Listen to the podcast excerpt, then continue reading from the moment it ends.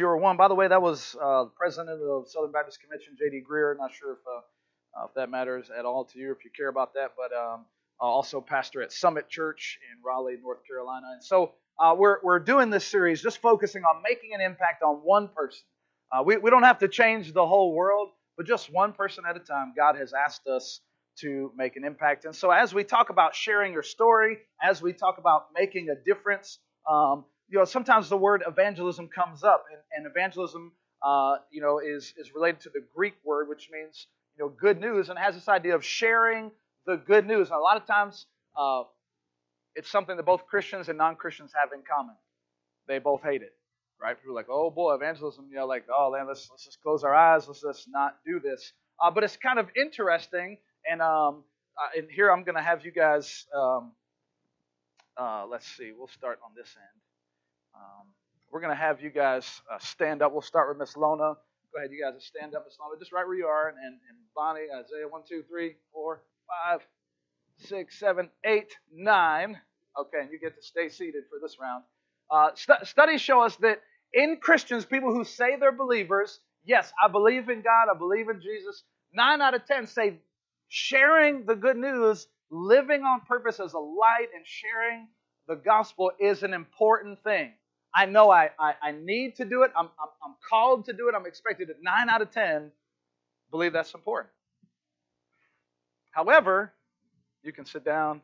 You may sit down. You may sit down. You may sit down. You may sit down. April may sit down. Iceman, you sat down too early. I'm just kidding. You're good. You ladies may stay sitting up. Researchers, bar none, these folks who have done the research, they say that only two out of ten actually do it on a regular basis. Two out of ten Christians, people who profess, I believe in Jesus, I'm a follower of God, only two out of ten do it on a regular basis. You ladies may have a seat. And I get why only two out of ten do it. I, I get why the majority of us sit down. Because if we're honest, it's kind of weird, right? We have this idea for evangel- evangelism. Have you heard the word evangelist? Most of us get a bad idea in our mind, right? Maybe for you it's a sandwich board, not a sandwich that somebody's wearing.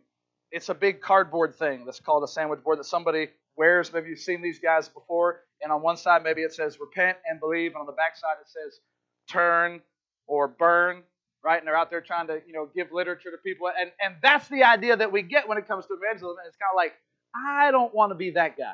I don't want to be that girl. Or there used to be a guy that, that he would he would set up where I lived over in Norfolk or over um, Military Highway, and he would he would set up this area, and he would like circle himself in with those same kind of signs. It would be like, you know, repent, believe, turn or burn, uh, this sort of stuff. And he'd just surround himself with these signs, um, and, and then he would stand out there like with the Bible or with something, I don't know, and just sort of like as cars are driving by, I don't know, yelling at them. I don't know what he was saying. Because I was driving, it was very difficult to understand what the man was saying, and um, and so he, he would do that. And maybe that's the idea that's in your head, and and it's it's weird, and it's like I I don't want to be that person. I don't know that that's. And so what we said is, listen, this is not what evangelism necessarily is. Evangelism is simply you telling your story about what God has done for your life. How many of you can tell a story in here? Some of y'all are like I I can I, I tell stories all the time, right? Some some wives are like, oh, my husband tells all kinds of stories. Let me tell you what, because he went fishing one time, and um, and it was this big, right? And, um, you know, we, we tell all kinds of stories, you know, and, and we don't have a problem telling stories about things that we've done or where we've been, and uh, but telling the story of God. And what we said is, listen, we've got to change our assumption. Evangelism is is simply engaging in a conversation that God has already started. God is speaking because love, God loves people, and love is always communicating, right? If you have children or family members and you love them, you communicate with them, don't you? I hope you don't have any family members that you say, I love that person, but I haven't talked to them in forty years. I've got something to tell you. There's a problem, right? And um, and, and so I get why a, a lot of people sit down because it's it's it's weird um, and and it's hard. Some of us are like, man, what if they ask me a question that I don't know? What if they ask me about, you know, um, uh, creation and, and evolution? Or what if they ask me about something like this? And so it's it's like, man, I, they may ask me some questions I don't. But remember, you're just called to tell your story. You don't have to have all the answers about the Bible. That's okay. People can respect that, to be honest with you. Some people say, you know what? I don't have the personality for it. I don't have the personality for it, right? You know, like there are some people, they got a, they, they're like, they're like you, Pastor. They're gregarious. They're outgoing. They talk to anybody, and and that's the kind of personality you need for this special work. And uh, but I don't have the personality. Let, let me ask you this: how many of you uh, don't have the personality for telling the truth? Right? We don't get out of that one, right? Like, you lied to me. It's just in my personality. I mean, sorry, I, I don't have a truth-telling personality, right?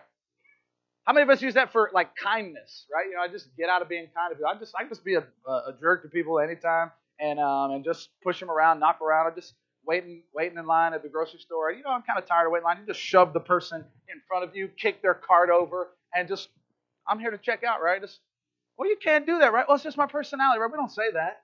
Uh, we, we, don't, we don't say, hey, you know, the Bible commands us to be generous and to give. People are like, I don't have a giving personality. Sorry, God. I just, right? It's like it's like we, we kind of twist this stuff. And, and then, you know, finally, some of us think, I don't have that gift, right? I don't have the gift. Like probably, you know, probably like maybe something like Brother Pete Peters. He's one of our elders. You know, he's got the gift of, of evangelism. He might just sneeze and like ten people get saved around him. You know, he's like, achoo.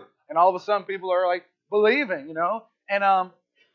Oh, look at that. Just salvation germs just everywhere. And I uh, appreciate that. But listen, we, we want to demystify what this evangelism is. And and I believe that as, as God continues to work in us, that it, that it won't be two out of ten. It'll be, you can stand up, Brother Luis. It'll be one out of ten. You can stand up, Stuart. Two out of ten. It'll be three out of ten. Amen? No, no, four, four out of ten. Plaza family members, they're saying, you know what, I'm just, I'm not perfect, but I'm willing to tell my, I'm willing to focus on one person to make a difference. Five out of ten, six out of ten, seven out of ten. Pastor don't know how to count. Eight out of ten. Amen. Roll Tide. Eight out of ten. No, no, no. Not just eight out of ten. Nine out of ten. You may stand up, and you may stand up, Miss Lona. Ten out of ten. Plaza family members saying, man, I'm willing to tell my story. And I don't have all the answers. I, I don't know everything, but but I know I could tell my story about what God has done for me. Amen. Hey, let's give these wonderful folks a round of applause. And um, you ladies and gents may be seated. And uh, please take a hand before you um, before you jump down.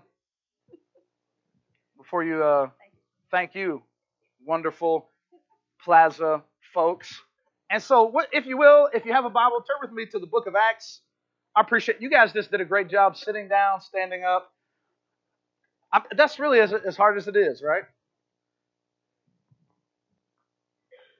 Who's your one? If you have a Bible, uh, turn to the New Testament book of Acts. And uh, Mister Jim, if I can get some lights up here, uh, that, that would help me. Um, and maybe some of the other folks on, on the front, um, let there be light. Um, Acts chapter eight is where we're going to be. If you don't have a Bible, there's one in front of you, a pew Bible. That'll be page nine. Uh, seventeen, I, I believe. It's it's a different page number in my Bible. Uh, so, but pew Bibles uh, should be there. Acts chapter eight, if you need to use the table of contents, that'd be great. What we want to do is, is we want to look at this story of, of an average guy, right? An average guy who is simply telling his story, who is who is making a difference, whose life is being impacted. And so, as you find the book of Acts, the title of, of the message is called Just Ask Phil. And uh, one of our worship team members, Miss Kay Dickerson, she was like, well, Phil, who's Phil? And uh, I said, we're going to have Doctor Phil come today. And um, and uh, no, but we're not having Doctor Phil. It's it's just Phil, okay? Because sometimes we get this idea that, again, you know, people, uh, again, the, the real super Christians, the, the people who have this stuff, and they can, they are the ones that make a difference with their lives. And I'm just, you know what? I I, I want to sit in the back, Pastor. I want to sit in the back, and I, I don't want to bother anybody. I just want to. I just want to observe. I'm an introvert, and um, but let, I'm here to tell you that, amen, you have a story too, introverts, who prefer to sit in the back, because there could be some other introverts who prefer to sit in the back with you. And when I come up to them, they are praying. They are praying that, that they will die of a heart attack right there, right? Because they're just like, this dude is already too much for me. And, um, and, and so, listen, there, there are some other introverts, and you have a story to tell that God will use your story to change somebody else's life. And so there's this guy named Phil, and we're going to see how Phil uh, changes somebody else's life in a major way. And I believe it's going to equip and encourage us to see how Phil taught us how to do it. We're going to learn how to do it. As average, everyday people, everyday Christians, God will use you in a major way. Amen. So hopefully you had time to find Acts chapter eight. And uh, let's let's pick up in verse uh, twenty-six. We'll put that on the screen as well. And it says this in verse twenty-six. Now an angel of the Lord said to Philip.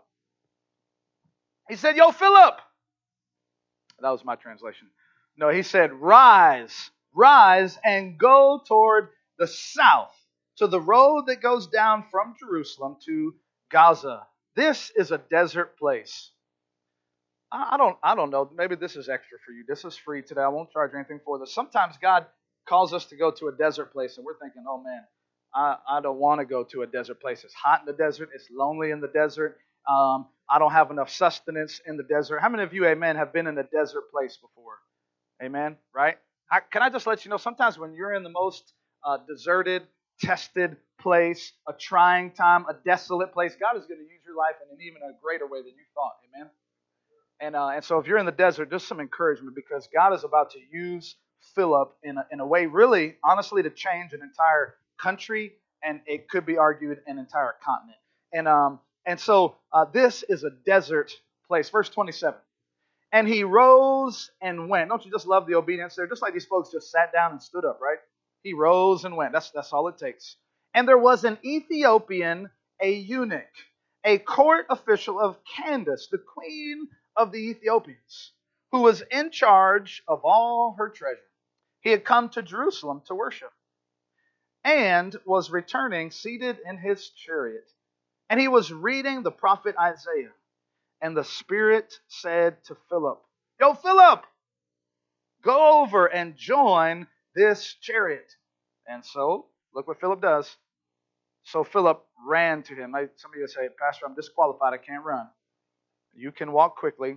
And um, so Philip ran to him and heard him reading Isaiah the prophet and asked, do you understand what you're reading?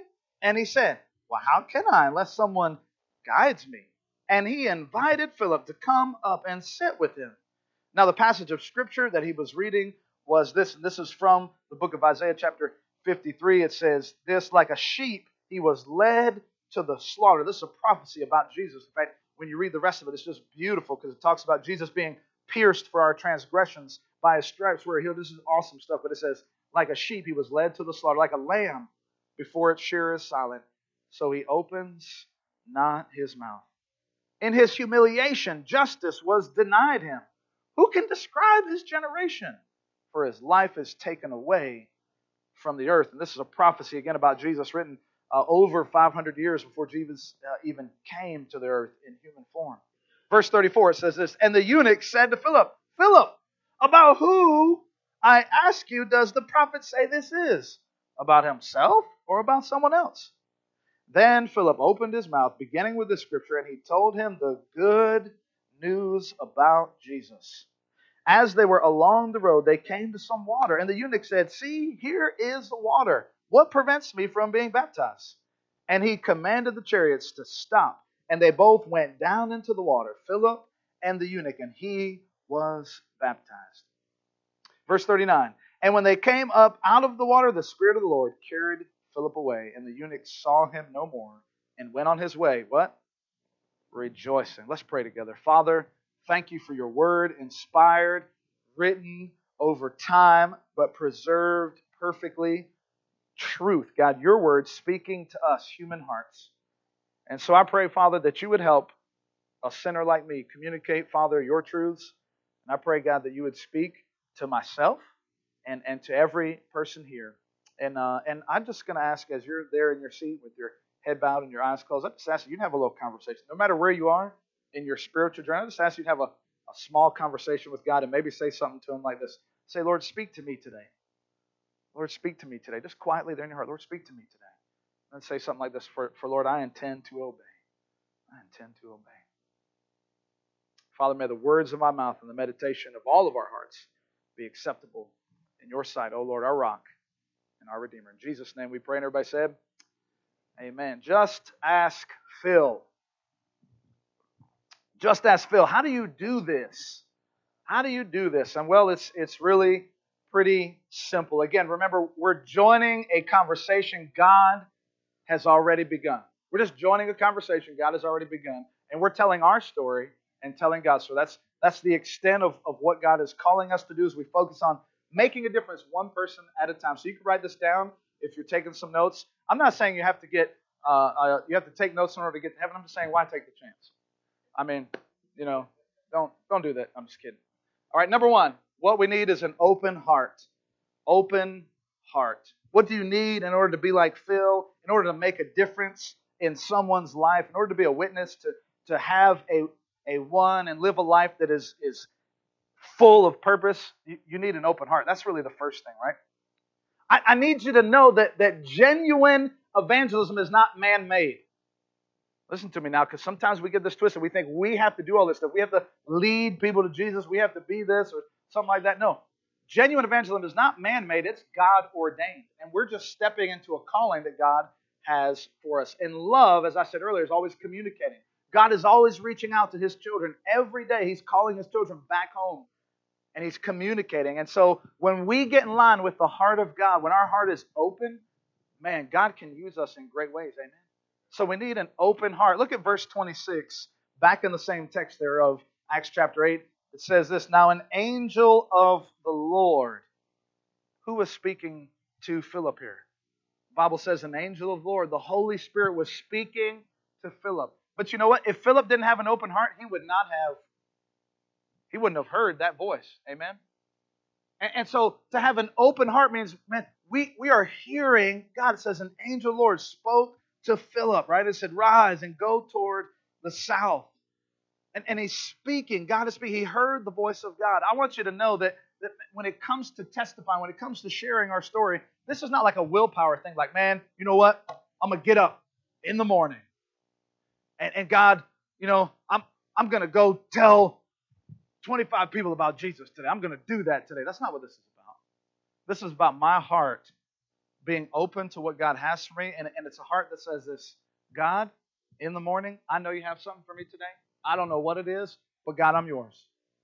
Lord, I, I, I'm just surrendering myself today. Whatever you have, my heart, God, is your heart. Please lead me. Please guide me today. Lord, what is your will for me today? And then just walking in that calling. It's not, it's not this, I got to, you know, pull my stuff up by my bootstraps type thing. And I, it's not an, uh, I have to. It's I get to, right? The, the got to is greater than the get to. We said that a few weeks ago.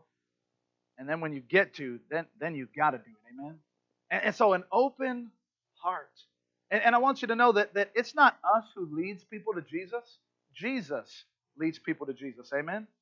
And so, and so we sometimes get this feeling like, I've got to talk somebody into the kingdom of heaven. And I don't know if you've ever tried that before. But listen, if, if we have an open heart and we're just willing to love people, Jesus will show up and, and, and he will do the work. We're just called to testify about our story. This is what God has done for me. That's all I can tell you. Just like the blind man in the Bible, he said, hey, who healed you? He said, I don't even know. All I know is I once was blind, but now I see. That's what I can tell you. I, I met somebody and he changed my life, and his name is Jesus. And so we don't lead people. And so Jesus shows up through our love. We We are becoming love to other people. And we don't have to talk people into the kingdom. Our love, our open heart. And so maybe if I illustrate it like this. There's a pizza place that I've been to. And uh, the pizza's not all that great, but I, I like all kinds of pizza. And uh, and, I, and I typically like all food. I haven't found a whole lot of food I dislike. Uh, the pizza's a little bit more on the cardboardy side. and um, But it's a loud pizza place. I mean, one of the loudest places ever. I don't know if you've ever been there. But, but in fact, I, I think... This pizza place just generates so much noise. They, they probably like sell it. They probably sell it to like, I don't know, astronauts or something like that. And astronauts do training, you know, with the, the bottled up noise that comes from this pizza place as they prepare for like a rocket launch. Like, they want to train you for how loud this might be. Like, and um, and I don't. They may sell this noise to like heavy metal bands, and, and heavy metal bands like c- can sing to this because it's just so loud. Um, you know, this this pizza place. And so I don't know if you've ever been there, um, but um. Their, the mascot of the pizza place is a rodent, and uh, and and and you know it's um I, I just kind of wonder who came up with this marketing uh, scheme here, that something we would you know put traps around in our house to catch and kill these things and get them out of our house. Is now the rodent, um, the mascot of a pizza place. And uh, this, this is not the brightest idea in my mind. But anyhow, um, I don't know if you're been there, but they also have games at this pizza place, right? And you go play games. And back in the old days, you used to get tickets. Now you got a swipe card and all that sort of stuff. But the tickets were kind of the, the, the deal, right? Because you would go, and, and I don't know, there was a game I like to play called skee ball, right? You know some skee ball? It's kind of like bowling and darts or something like that. There's little circles, and you roll this ball up the ramp, and it goes up, and you try to get it in the holes, and they're worth uh, certain amounts of points. And, and then it spits the tickets out for you, right? And so I remember going, and, and uh, I never pushed any kids out of the way to get my tickets or anything like that. And, um, you know, but I but I try to gather up these tickets, and uh, and then you save them up for a while, and you get them in a box, and you just you just got a, a bag full of tickets, right? And then I and then I went to exchange my tickets one time, right? And I got I just feel like I'm gonna get something awesome, right? And I go to the counter and I bring out all my tickets, and um, thousand tickets, and uh, and the guy comes back, he says, "This is what you get," and he gives me a pencil. And I thought, all that for a pencil? And the pencil didn't even have an eraser. That was another five hundred uh, tickets just to get an eraser, right? And it was such a letdown, right? And um and and and and listen, some of us, we're ticket counters, right? We're trying to do things for Jesus. We're trying to play games for Jesus just to get a ticket. Some of us think, stay with me now, that by doing good things, we're going to get to trade in our tickets of our good deeds And and and get Jesus' eraser for the forgiveness of our sins. And, and that we're going to earn his favor and his grace by doing these good things. And so if I pray, if I read my Bible, if I go to church, then, then I'll get the eraser. I'll get to trade that in for the eraser of grace. And and, and the pastor said, I gotta I gotta do evangelism. I gotta go share my story. So I'm gonna go share my uh, the, my faith with somebody, because because maybe then I'll get to trade that in. But I need you to know that this is about an open heart that. that has been loved by God, and then simply out of the outflow that loves other people. It's not, it's, it's Christians should not be ticket counters, amen, of, of trying to earn up our good deeds to impress God. That's not what grace is. That's not what the Bible teaches. But the grace of God, the forgiveness of God is offered freely, and because we receive that, he changes our lives, amen.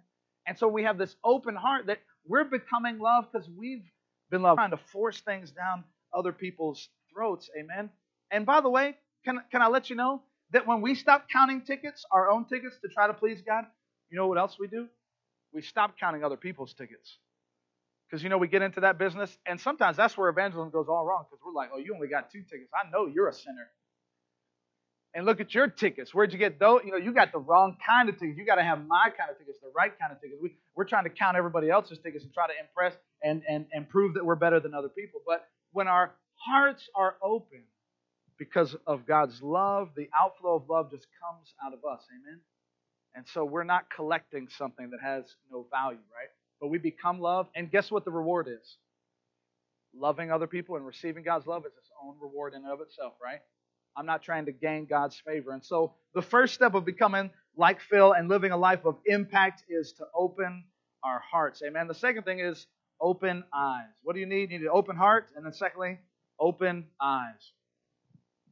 In fact, just uh, look at your neighbor and uh, and give him some bug eyes real good. Just open your eyes and just, just kind of open them real good. Stare at them a little bit, kind of creepy-like. Just doing that to make sure some of y'all are, are awake, because I couldn't tell because of the way your eyes were a few seconds ago. Some of y'all were, I don't know if you needed glasses or uh, or if you were looking at the, the back of your eyelids there and studying them. Open eyes. Do, do you see people? When you get up and, and, and in the morning you say, God, my heart is open. I know you've got something for me today. I know you've got a plan for me today. Whatever it is, God, I'm going to surrender. I'm going to walk in it. And, and then you open your eyes and you start. Do you notice people throughout the day? You know, do, do you actually see people? You see, uh, let's look at the text here, verse twenty-seven. Let's see what Philip does here, how he opened his eyes. Verse twenty-seven, it says this. It says, he arose and went. And there was an Ethiopian eunuch, a court official of Candace, queen of the Ethiopians, who was in charge of all her treasure. Check this out, though. He had come to Jerusalem to what? To worship. Uh, most likely there was a Jewish festival going on, and people would travel along these roads, thousands of people, multiple thousands of people, and the roads would be packed after uh, these festivals, kind of like a big, you know, parade, like like you know Memorial Day, like trying to go down to Pungo for the Strawberry Festival or something like that. You know, I mean, just people all over the road, so thousands of people. And so Philip has been told by the Spirit of God to have an open heart, and he's sitting there on this desert road, and now just thousands of people start coming. Thousands of people start coming, chariots, and and all of a sudden Philip is saying, "All right, my eyes are open. God, show me." And all of a sudden he noticed this. He sees this Ethiopian eunuch who is reading the scripture. And so he opens his eyes to see this man, and he sees what God is doing there, and then God gives him some instructions after that. But I just wonder what would happen if we began to open our eyes to the people around us, right? Maybe it's a person at the cubicle, and all of a sudden you're walking around now with an open heart, with open eyes, and all of a sudden you notice, man, my, my, my coworker at their cubicle, they, they don't have the same countenance today, right? And, and something must be going on there, and, and my eyes are open to that. Maybe it's somebody in the cafeteria at your school, and, and all of a sudden you notice, man, they're on the other side of the cafeteria, and your eyes are open, and you notice that person for the very first time. You've been in school all year long, so you're like, wow, that person's been sitting by themselves, or I can just tell that somebody's going through a difficult time, and, and you notice them. Or maybe it's a, a neighbor as, as they're walking their dog or taking out the trash, and you just notice that person. You have open eyes, amen? In the grocery store, in your neighborhood, and God will use you when your eyes are open. In case you're, uh, you know, as, as the verse says there in verse twenty-seven, it, it says that this Ethiopian eunuch there, um, and by the way, a, a eunuch is somebody who is, who's been castrated so that they can work in a king or a queen's court. If you don't know what that means, young people, you can ask your parents. I'm sure they would love to explain that to you later. And um, and, and this guy worked in, in, in what is known as one of the queens of Ethiopia. Um, in her court, and he was in charge of her treasury. But he had come to Jerusalem to worship, meaning he's seeking God some way, and he's and he's trying to figure out, he's trying to understand who God is, but he, but he hasn't been able to, and he has some questions. And so his Philip's eyes are open, and so you've got an open heart, open eyes. The third thing is open door. Open door, amen. Open door. Philip realizes God has put an open door before him, and he simply just goes into that door. Listen, maybe you have bad ideas about evangelism because you've known people that have tried to force stuff down other people's throats. Listen, we're not, don't don't go kicking down any doors. Don't don't force yourself in any doors. Don't break into that house. You just you're just tapping lovingly, patiently, just saying, is God at work here? What's God doing here? Because I'm joining a conversation God is already having. And then when God opens the door, we've got to be bold and brave to step through that door, amen? Look at verse twenty-eight with me. Verse twenty-eight with me. You guys still with me? Or do we need to open our eyes again? Amen? Or roll tide? All right, verse twenty-eight. Verse twenty-eight says this, as, as he came to Jerusalem to worship, twenty-eight says, and was returning, seated in his chariot, and he was reading what? The prophet Isaiah. And verse twenty-nine says, and listen, the Spirit said to Philip, Philip still got his, his heart open and listening to what God is saying. The Spirit said to Philip, go over and join his chariot. And so Philip ran over to him, and he heard him reading Isaiah the prophet. So he goes over to the chariot, right? And he's sitting next to the chariot. You know, he's walking next to the chariot, and, and he, he glances over and he sees this guy. This guy's reading the Bible. He's got a scroll out there because he works for uh, Queen Candace and his church treasurer. He's got money to have one of these scrolls, which is really expensive at this time, and he's reading the Bible. And Philip says, man, God told me to go to this street. God now told me to go to this particular chariot. And what do you know? This guy's reading the Bible. Man, it's got to be an open door. And so he just checks. And notice this is how he sees that the door's open. He asks them a question, right? He says, hey, do, do you understand what you're reading? Do you understand what you're reading? That's him testing to see if the door is open. And then verse thirty-one, the guy replied back to him. He said, how can I unless someone guides me? Ding, ding, ding, ding, ding, ding, ding, ding. Open door, right? I'm trying to read this thing, man, but I really can't figure it out. I wonder if there's somebody that could help me. I bet Philip was like, hold on, hold on. I'm going to call my pastor because I'm just Phil, and I can't really tell you about all this stuff, buddy. So wait right there. I'll see if my pastor's available. I'll call my community group leader. I'll call one of the elders and, and see if they can help you, because I'm just an average Christian. I, I don't have, my life can't really do anything powerful. I don't have the Holy Spirit in me. I don't, I don't, you know, I don't have a story or anything like that. Uh, so I just, I hope you just hold on. You know, he didn't do that, did he? No, he, he just was faithful in that moment, and then he stepped into his calling of what God asked him to do. Amen. I used to think that we used to have to talk people into the kingdom, right? And I try to kind of force some stuff in the doors. That's not what evangelism is, right? You know, I, I might be playing basketball or something like that, and, and the ball would go out of bounds right in the middle of the game. Be like, hey, you know what? We all go out of bounds sometimes. And um, and the ref's got to blow the whistle. And the guys are standing out in the end of the court like, are we playing the game or what? Right? You know, we might be in the cafeteria eating some cake, and, uh, you know, like, mm, this cake is good. And, man, you want to know what's really sweet to my lips? The word of the Lord is sweet to my lips, you know. And, and it's like I, I got to try to, like, you know, get every little thing I can in there. And um and, and and and I'm not saying those things are necessarily wrong, but when it's inauthentic, like, guys, like, we're playing a basketball game. You know, hey, when the basketball game's over and we're all sitting around drinking some, uh, some um whatever it's called, uh, Gatorade, you know, now it's, now it's Gatorade Zero. Um, and, uh, you know, and, and we're talking, and, and now all of a sudden we get into a conversation, and you start seeing some open doors, and somebody says something about this, and man, my, my life's going through this, and now there's a door opening. I don't have to force something in there, because evangelism is not man-made. It doesn't all depend on me. It's God doing the work. I'm just noticing, hey, God just opened a door. Now, there's been other times where God has opened a door, and I just walked on by it. I've, I've blown it. Uh, I had a I had a neighbor one time, and um and uh she, she I think I told the story before, but um I was playing with my kids. We had a beautiful park, and I would go there and I'd play, and and I don't do a good job sitting, and so I got to kind of do stuff, and, and so I'd chase my kids all around the playground, and we we play monster or whatever, and I turn into a you know a zombie, and I chase them all around, and they fly all over the playground, and I do all this crazy stuff, right? And and so we'd be out there almost every Thursday and just enjoying the springtime. There's a lady who'd walk her dog all, all that same time. And after a few weeks, you know, she came over and she said, I just want to tell you something. I really appreciate the way you play with your kids. I just, I never seen a dad do this before. I never seen somebody, you know, just really love their kids like you did. And uh, and the door, God was just opening the door for me to share. Well, my Heavenly Father has loved me, so I'm just trying to be, you know, right? Just trying to open that door, see if it's open. And, and I was just like, oh, thank you. You know, and, and so I, I've blown it sometimes, right? I've I've, I've noticed that, and I've, tr- I've tried it all different ways, but I just want you to know that when there's an open door, we just boldly walk through it, amen?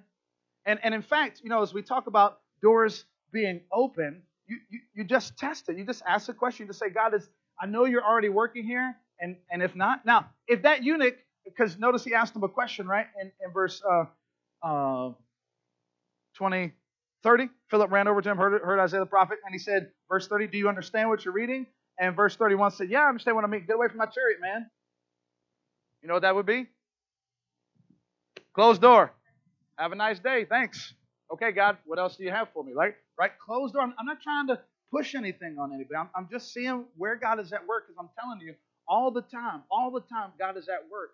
And, um, and people are wanting and desiring to know. This guy was searching out for answers. In fact, one of my other neighbors, one time, they, they came to me, and, and we were just sitting around talking, having a good old time, and they'd had some friends over, and their friends belonged to another church, and so they knew I was a pastor, right? And they said, hey, we were at our friend's church, and, and the pastor was doing this, and like drop-kicking people, like he jumped off the stage, like two-footed, like Street Fighter thing. It was like, wow, and um, and he was just really in church, right? And um, drop-kicking people, and then he and then he was talking about, hey, look, if I know God has called somebody to give ten thousand dollars today, but you only got five minutes to give ten thousand dollars, otherwise you won't get your blessing. And, uh, and and man, I just felt creepy all of a sudden. I just wanted to make my way out of there, but the ushers were like blocking the door, and I didn't think they'd let me out, you know, but I just wanted to get my kids and run. Is that, is that, what do you think about that as a pastor, right? And so I just began to talk to them about that. But, but man, they, God was working in their lives, and they hadn't been in church a whole lot before, and they wanted to know, is this a real experience in church? Is this what I should expect? And so God was stirring that up, and so they were asking me about what was going on. And so you wait for the open door. And so I just shared the truth with them uh, about that. And so I can't speak to you about what's on that man's heart, but I can tell you what the Bible says about these things, and then we can talk about Jesus. And um, and so you wait for an open door. And you and you got to test some open doors, right? And that's what he did. And then fourthly is this. So you got open, follow follow along with me. Ready? You guys with me?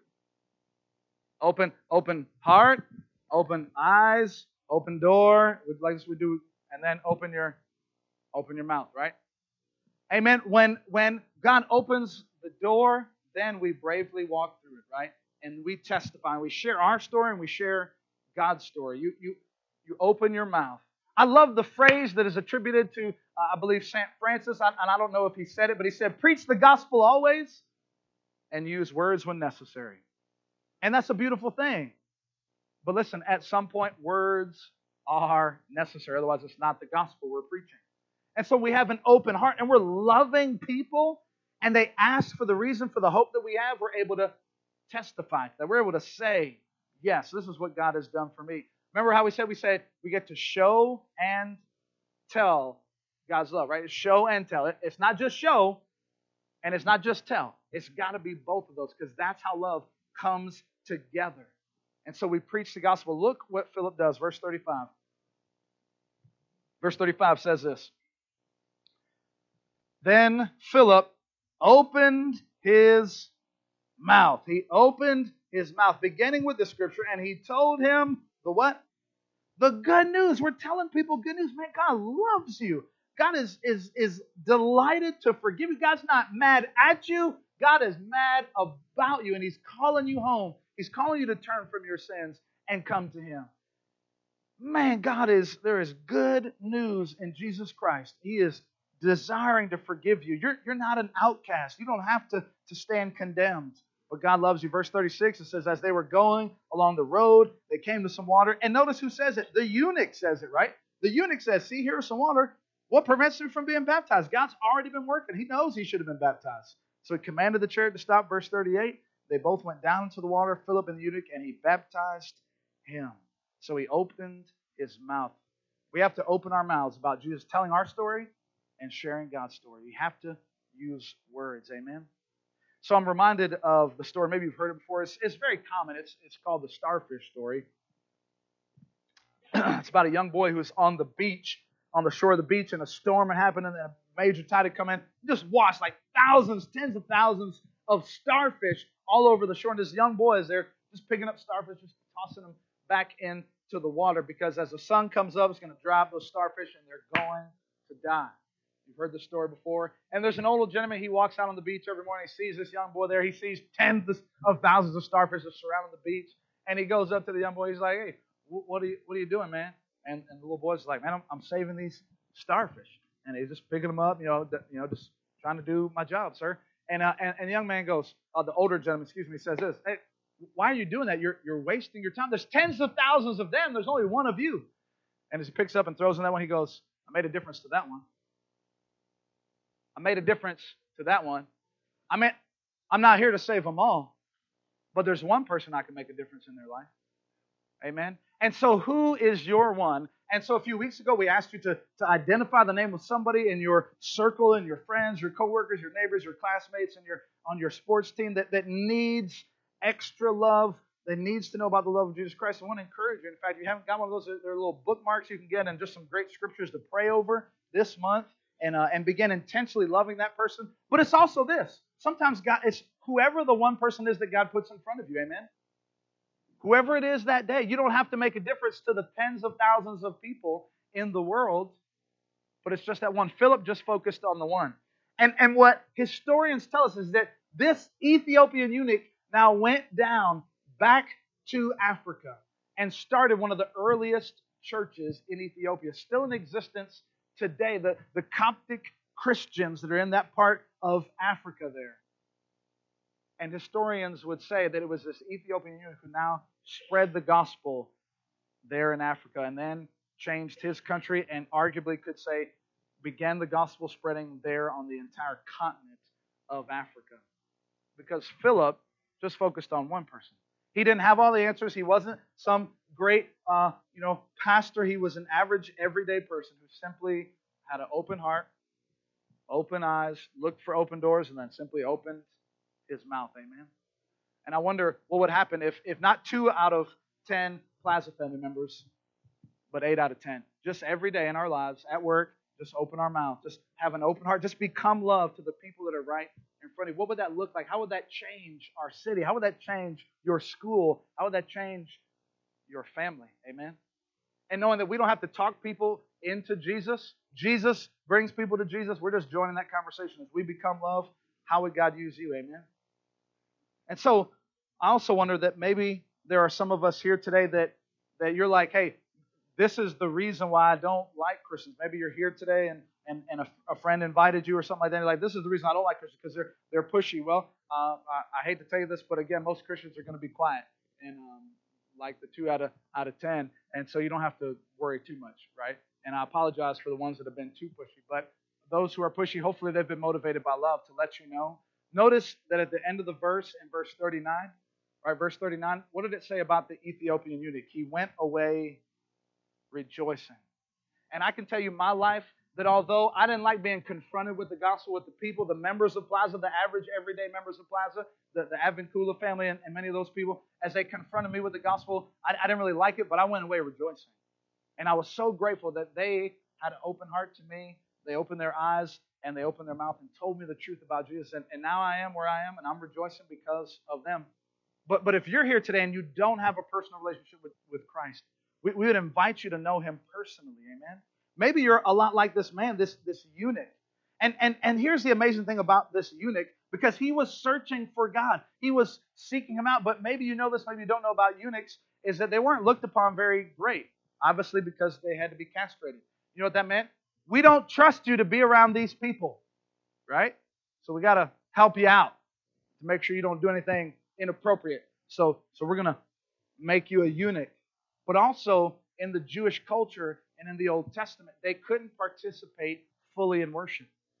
They were sort of outcast because they were a eunuch. They couldn't enter into the main part of the temple worship. And so they were outcast. And so I bet this eunuch is wondering, like, is there a place for me? Does God love me? And, and he's searching out the scriptures and he's reading this passage and he wants to know. And then he reads this passage about Isaiah.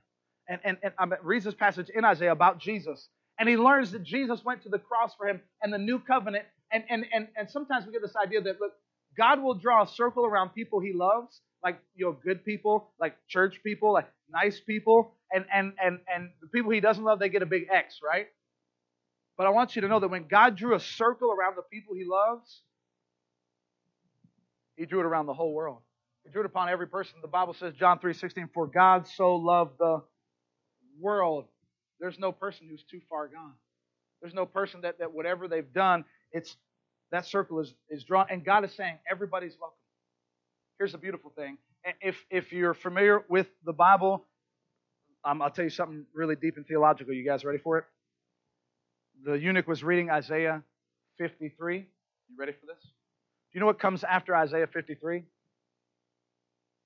Isaiah fifty-four. Y'all, y'all got it. You're ready now. Check. It's deep theological stuff. After Isaiah fifty-four comes Isaiah fifty-five. And then after Isaiah fifty-five comes Isaiah. Oh, that's amazing. Thank you.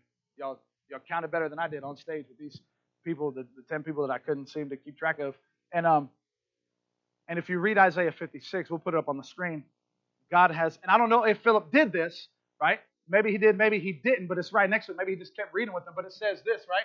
For thus says the Lord, Isaiah fifty-six, four says, for thus says the Lord, to the eunuchs, to the eunuchs who keep my Sabbaths, who choose the things that please me and hold fast to my covenant, I will give you a house and within my walls a monument and a name better, better than sons and daughters. And I will give them an everlasting name that won't be cut off.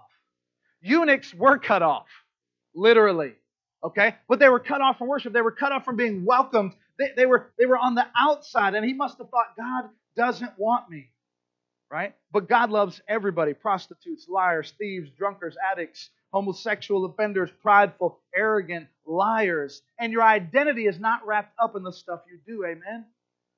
Okay, he was thinking, I am damaged goods, and, and, and I can't ever have a family. And back in those days, having a family was so important, and being able to have kids and have generations that come after you, I mean, was like the only thing worth living for. And this guy said, I can't do that. I, I, I can't have any purpose in life. I'm a childless one. I have no future. I have no hope. I'm trusted. I'm unwelcomed. I won't have a family. I don't belong. And here, I wonder if Philip told him, no, man, because of Jesus, because of Isaiah fifty-three and this one who came and took upon uh, our, our sin, you have a place in a new covenant. And, and God is willing to give you a new name. Amen. Look what it says there. I will give in my house. You're welcome in my house, right? And I'm here to let you, today, if you don't know Christ personally, you are welcome in God's house. Amen. I, I will give in my house and within my walls a monument and a name better than sons and daughters. I'm here to let you know that God would delight to give you something better than whatever you've been searching for in life. Religion won't be able to satisfy you. No amount of possessions or success will satisfy you, but only Jesus. Amen. And this eunuch was searching that. He was trying to go to Jerusalem. He was trying to go to worship, and he left, and the festival didn't do it for him. And so he's reading the Bible, trying to search, and then he finds out about Jesus. And I'm here to let you know that your identity is in a, as a child of God. You get a new name, a name greater than whatever you've been seeking. And you can trade in who you used to be. Amen. You can trade in who you used to be for who God sees you becoming. That's what it means to become a follower of Jesus. You surrender to him. And he says, you're not a eunuch anymore. You're not untrustworthy. You're not unwelcome anymore. You're my child. Let me tell you who you really are. Amen. So we'd invite you to turn and trust Christ, to repent from your sins, and to believe in him and what he did for you on the cross. And so we're going to have a time of response. We're going to get to respond in, in song and singing, get to re- respond through prayer. And I'm going to ask that, that we pray right now before that response time. So if you bow your heads with me and eyes closed, heads bowed, nobody bothering their neighbor. And as we think about God's goodness, Father, I just want to pray for all of us, Lord, for the believer and, and for those here who are not believers. God, that you would empower and encourage the believers to know they have a story, and their story, God, you want to use it. Introvert stories, extrovert stories, young stories, old stories, middle-aged stories, college student stories, teenager stories, and high school and middle schoolers, retired people stories, cashier stories and business, women's stories, stories that are able to change lives. So I just pray, Father, you'd encourage us. But also pray for those in here who need Christ. They're like the Ethiopian eunuch, and, and they may feel cut off from God. Maybe they would just have a little prayer. Maybe this is you. You know God has been speaking to you, and you need Christ. You need a relationship with him, and maybe you would just pray there in your seat, and you would say something as simple as this. You would say, Jesus, I know that I've sinned against you. You would just say that quietly in your heart. Jesus, I know that I've sinned against you. And I ask that you'd forgive me of my sins.